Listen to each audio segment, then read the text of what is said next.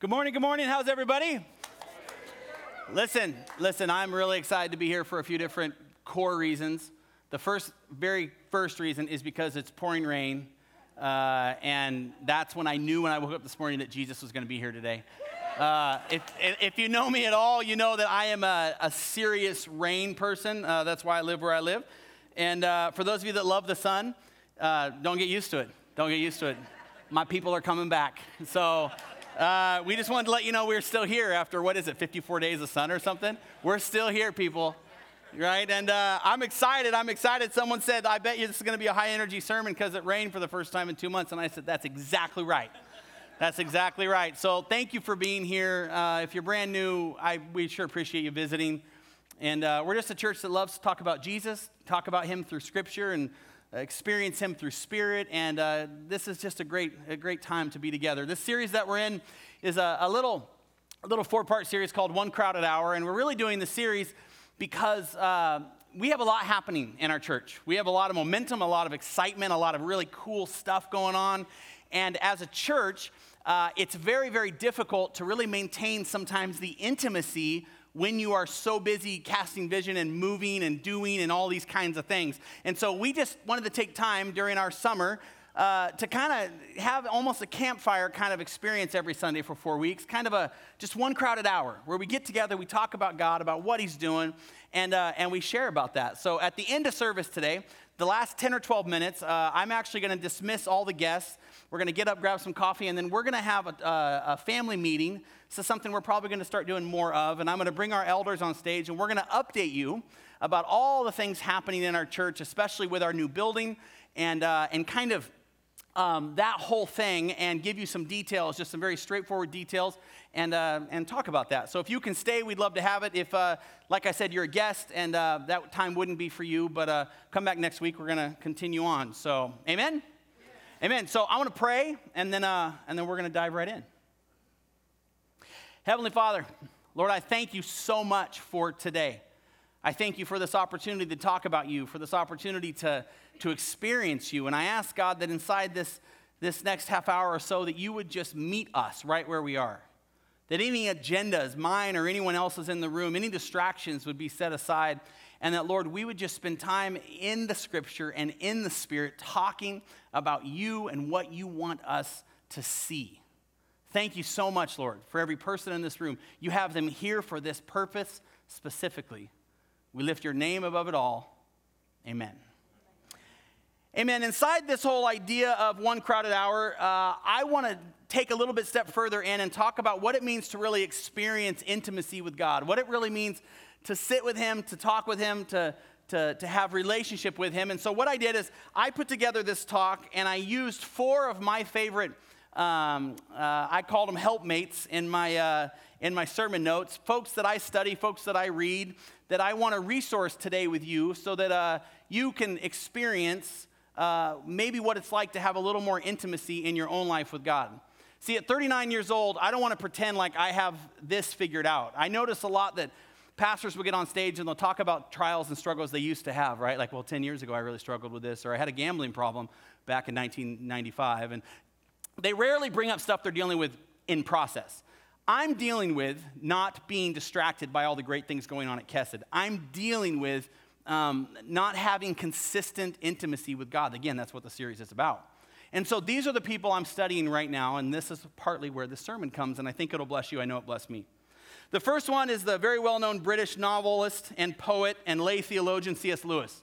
And C S. Lewis writes all kinds of stuff about what it means to be in God's presence, to experience him, to dance with him, to, to talk with him, to walk with him. And I'm going to bring some of those things forward for you guys today. The other one is the a little lesser-known seventeenth century French mathematician and theologian Blaise Pascal. And if you've read anything of Pascal's, Uh, he died very early, but he was a mathematic prodigy as a child. And then his mind, the way he was built, when it came to the things of God, specifically this kind of intimacy stuff, um, he was just incredible at it. So I'm going to bring some of his stuff to the table. Also, uh, pastor, modern-day author, and theologian John Piper. uh, talking through that and kind of what he's doing. Many of the things you're going to hear today come from his book, Desiring God. Uh, I'm only partway through it, so I've not read it. So many people have, but uh, I'm pulling so much from it because it's, again, where I'm at in my own life and my own process, and so you're going to hear from him. And then uh, maybe my favorite of the four is our own Doctor Larry Shelton. And Doctor Larry is a just recently retired seminary professor who is also an elder at our church. Doctor Larry sits with me, helps me build messages, and uh, wrestle through tough theology and different things that uh, you know you got to do in order to uh, come to the table uh, prepared. So these are the four guys that I'm talking through. All of these uh, minor in comparison to Scripture. So of course we're going to talk through a lot of that. And overall, uh, I think it's going to be it's going to be a lot. Let me just tell you that really fast. This is going to be a lot of information. This is going to be a little bit like drinking from a fire hydrant, and I'm just going to pray thirst over all of you, right?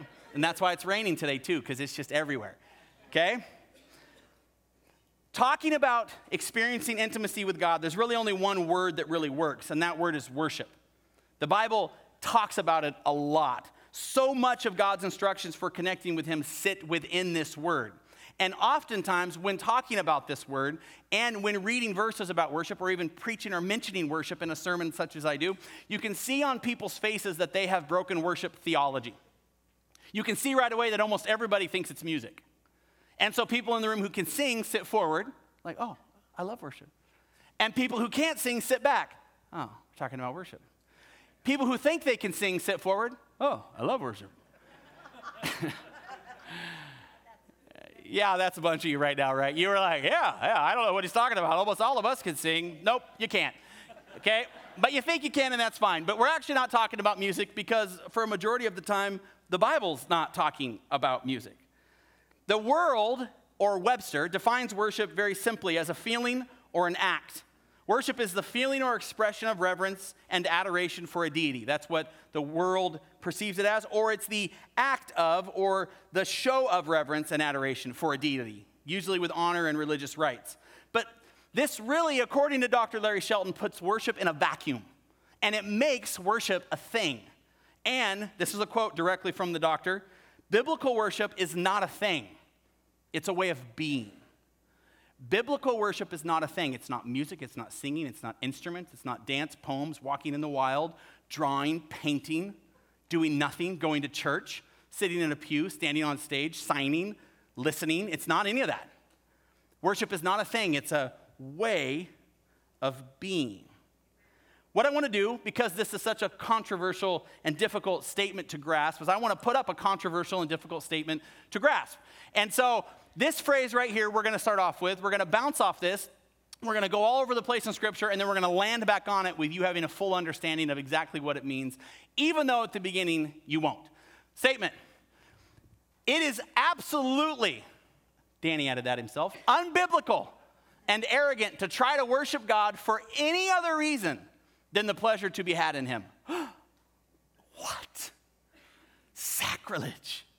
It is unbiblical and arrogant to try to worship God, arrogant, to worship God for any other reason than the pleasures to be had in him. Let's talk about it in layman terms. It's unbiblical, meaning it's not godly, and arrogant, meaning it's sinful. To try, because this statement basically proclaims that you can't, worship God, which we know is doesn't exist in a vacuum and is a way of being, for any other reason, any reason you can find in your head other than pleasure, your own enjoyment that you find in him. This is a controversial statement, and this has to be unpacked in order to understand it. And yet I tell you people, it's completely true. Some of you are thinking, I might not be able to go to this church after next week if he keeps slamming his hand down like that. I didn't agree to go to a hand slamming church. Next point. All throughout the Bible, we can hear the voice of God calling us to worship. All throughout it. Psalm ninety-five six. Oh, come, let us worship and bow down. Let us kneel before the Lord our Maker. Let us worship and bow down and kneel before the Lord our Maker. Psalm ninety-nine three and five. Let them praise your great and awesome name. He is holy. Exalt the Lord our God and worship at his footstool. Proclaimed again, he is holy. This whole theme repeats over and over and over in the Bible. It's a very important thing. Why? because I believe God knows that we all need a true worship theology, and the world loves to break it. The world loves to change it into something it's not. Why is a worship theology so important? Most theologians believe that a true worship theology, the one that I'm about, that I'm about to give you, actually within that sits the meaning of our existence and the meaning of our creation. This statement, the chief end of man is to glorify God by enjoying him forever, has been fairly accepted as the most clarifying statement as to why you exist on this planet. This statement right here. When people say in all those shows, right, or people say in their philosophy coffees that they have, I sit in a lot of those, and they're like, I don't know, man, I'm just trying to figure out the meaning of life. I tell them, I already figured it out. Chief end of man is to glorify God by enjoying him forever. They're like, where'd you get that? And I was like, oh, it's seventeenth century theology. Like people who thought a lot better than us studied scripture, and it's all in there. You've heard all the worship verses, right? Yeah, but what are you trying to tell me? You're trying to tell me that my entire existence is to proclaim worship to God? My whole existence is to be in some kind of heavenly choir, bringing glory to a God I barely know? And I go, yeah, yeah. I usually say it with a lot more love, though, but right now I'm frustrated as I'm having this imaginary conversation. So I'm like, yeah, yeah. And then I flick the coffee hot in their face. I'm like, shh, shh. I don't, but in my mind I just did. When you're talking with this kind of stuff, right, you're having this kind of discussion. When you're having this kind of discussion, the reality is this is very normal. If you are truly to understand this concept, and you, if you were really to sit inside Scripture, this is, this is, I love when this happens. You should probably come to the same conclusion great thinkers before you came from. If you've never actually thought what I just told you, wait a minute, are you telling me I'm supposed to just worship God for all eternity? Then you probably don't think well about God or worship. Because the best minds in the world have wrestled with that exact thought. Because there's worship scattered everywhere. And God not only commands it, he demands it. We serve a God who demands we worship him. And what you're telling me is we're going to spend all eternity in some choir just singing holy, holy, holy, holy, holy, holy. I'm a bit of a singer, right? I wouldn't mind that for like two hours. Can you imagine all the people who don't sing? Like this is, did, am I not good enough? Am I in hell right now? Is that where I am? This would be a terrible reason and purpose for existing. And yet all throughout Scripture, that's all it says. Wrestle with these hard questions. C S. Lewis did. C S. Lewis says that he had such a difficult time believing that we were supposed to praise God that it almost interrupted him from believing in God altogether. He says he was just beginning to believe in God when a great stumbling block was this constant presence of demands scattered through the Psalms that he should be praising God all the time. He did not see the point in all this. He said it seemed to picture God as craving for our worship like a vain woman who wants compliments. That's C S. Lewis, by the way, people, who wrestled with that same thought that I just told you that most of you laughed at when I said you should be wrestling with. He says, I don't know if I can believe in a God who's like that. Verses like Exodus three five.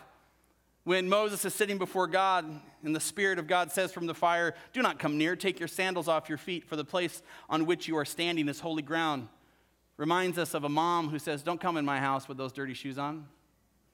Sounds really needy, sounds really pessimistic, sounds like a God who's just waiting to control our every purpose and not let us have any fun. Or how about Jesus himself in Luke four eight?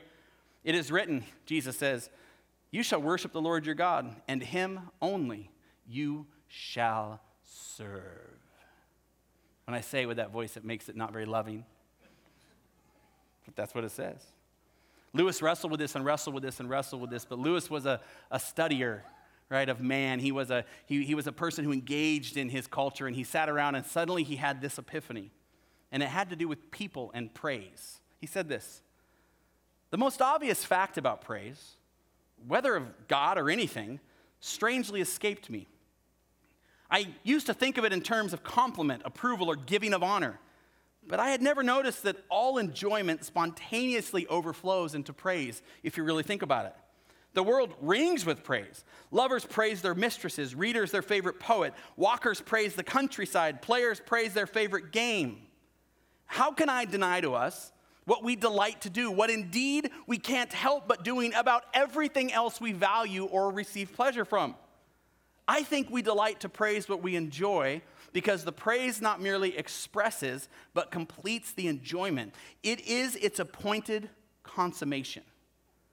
His principle is this: as human beings, we praise the things that bring us joy and pleasure. We praise football games. We praise our spouses. We praise our, our friends when they do well. We want praise at work. We, we, we out of our pleasure and out of our enjoyment, we yell, "Hoorah! Yes! Oh!" We praise when things happen in our lives that bring us pleasure.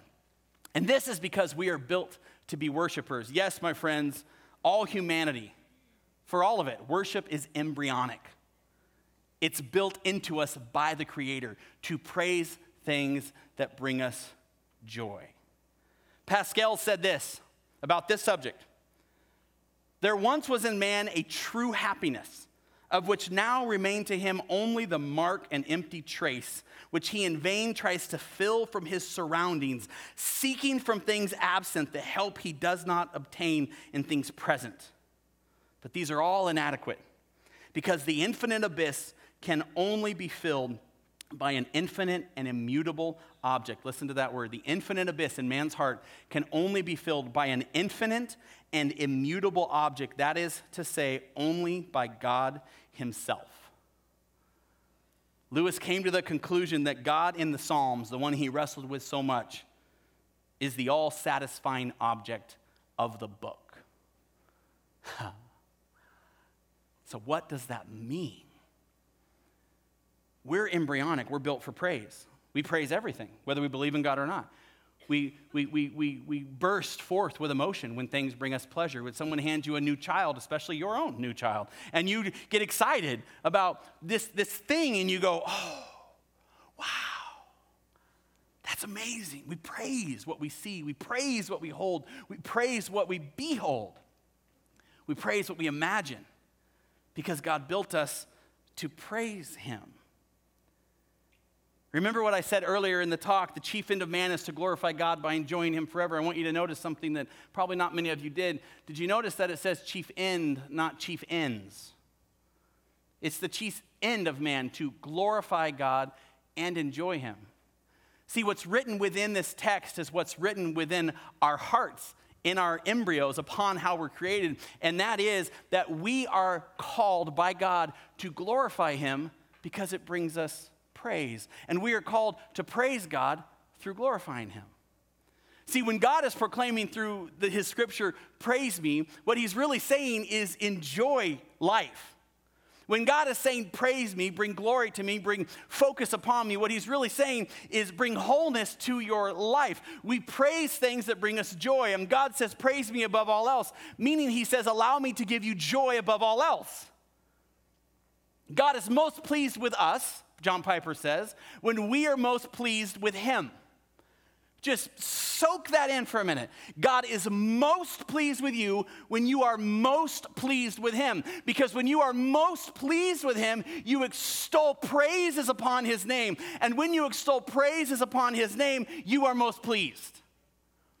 So God stands at the center of this cosmic universe and says, "I want to bring wholeness and love and purity and reckoning and forgiveness and purpose and justice," and all these things we want in our culture today, right? "I want to bring equality and forgive." All the, I could go on and on and on and on and on. God says there's only one way to do that: worship me. Worship me. Because if you worship me, then you will fill your life with all these things, because I am the core of all the things that you already cause you to worship. It's a big thought, so let me give you a word picture. There's a man. He's covered in red.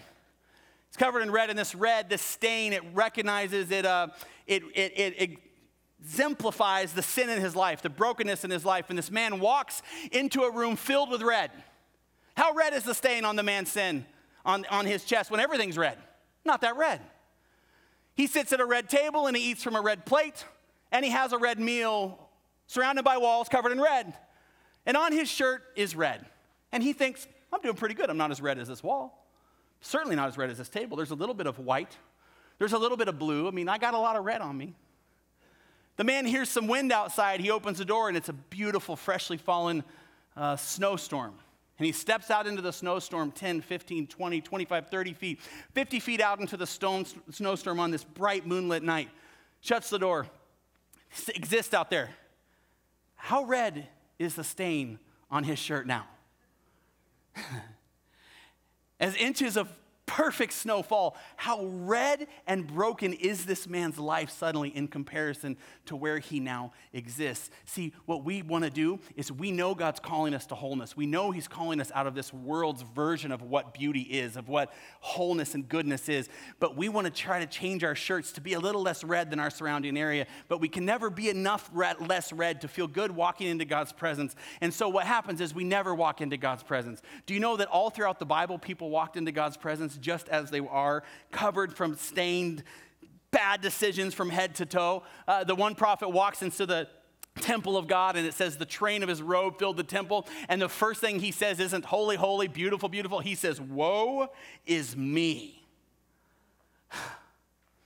He walks into the presence. There is no better example of what worshiping God is like than to walk into his presence, right? In this verse, he walks into his presence, and he says, woe is me, because all is whole, all is good, all is pure, and yet he falls upon his face and he proclaims, he joins the chorus of those already singing. It says, holy, holy, holy is the Lord God Almighty, and worthy is he to be praised. In his red, in his broken, in his stuff. See, here's what you don't understand about worship.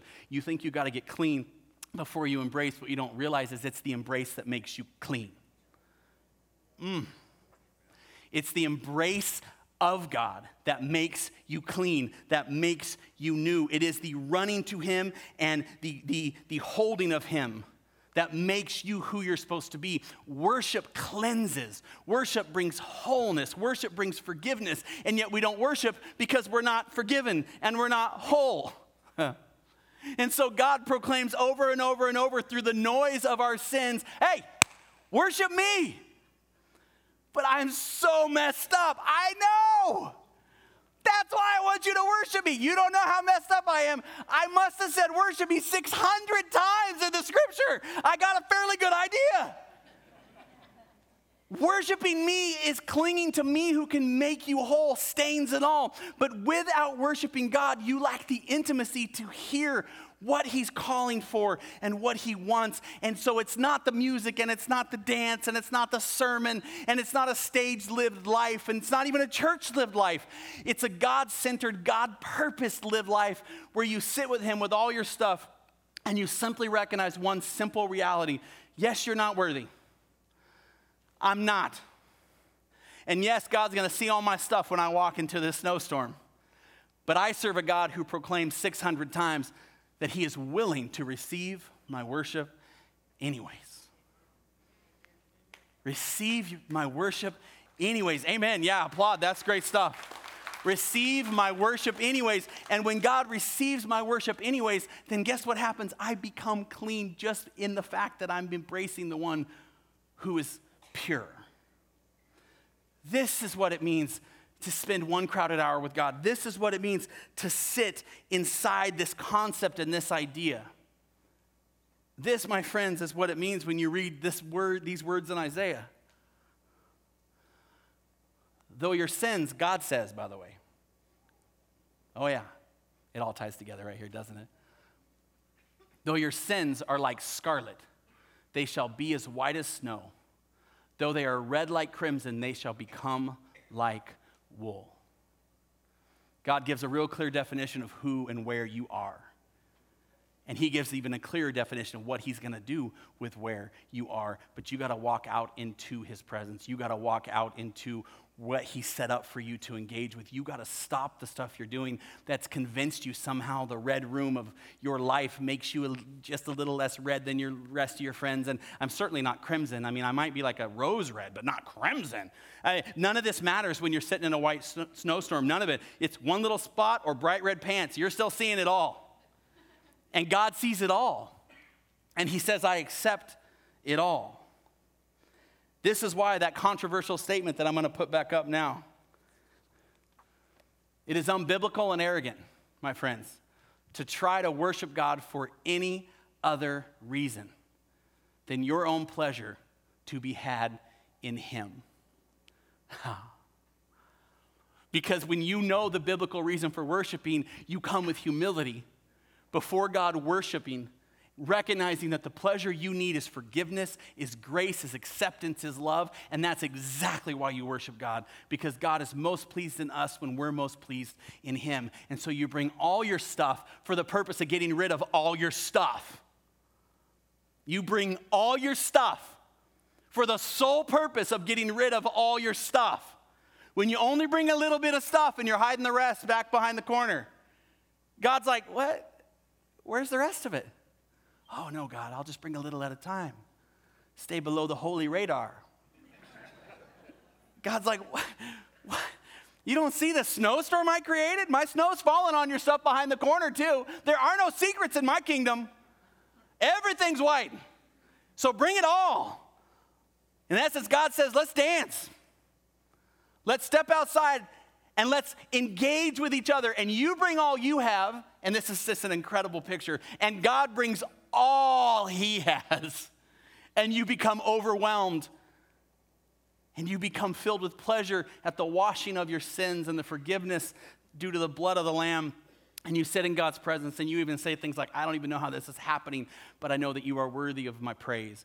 And God says, I know how it's happening, and yes, I am. Preaching's really not that hard when you just basically say God takes care of it all.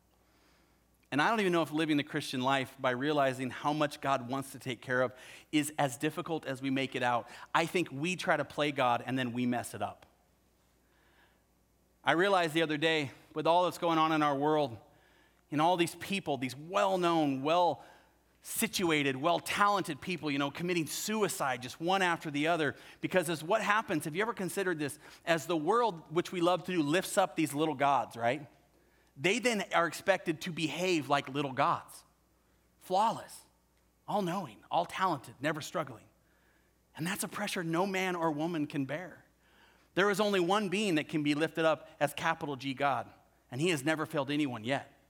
He's the one that makes it rain, because it's holy. Rain brings life.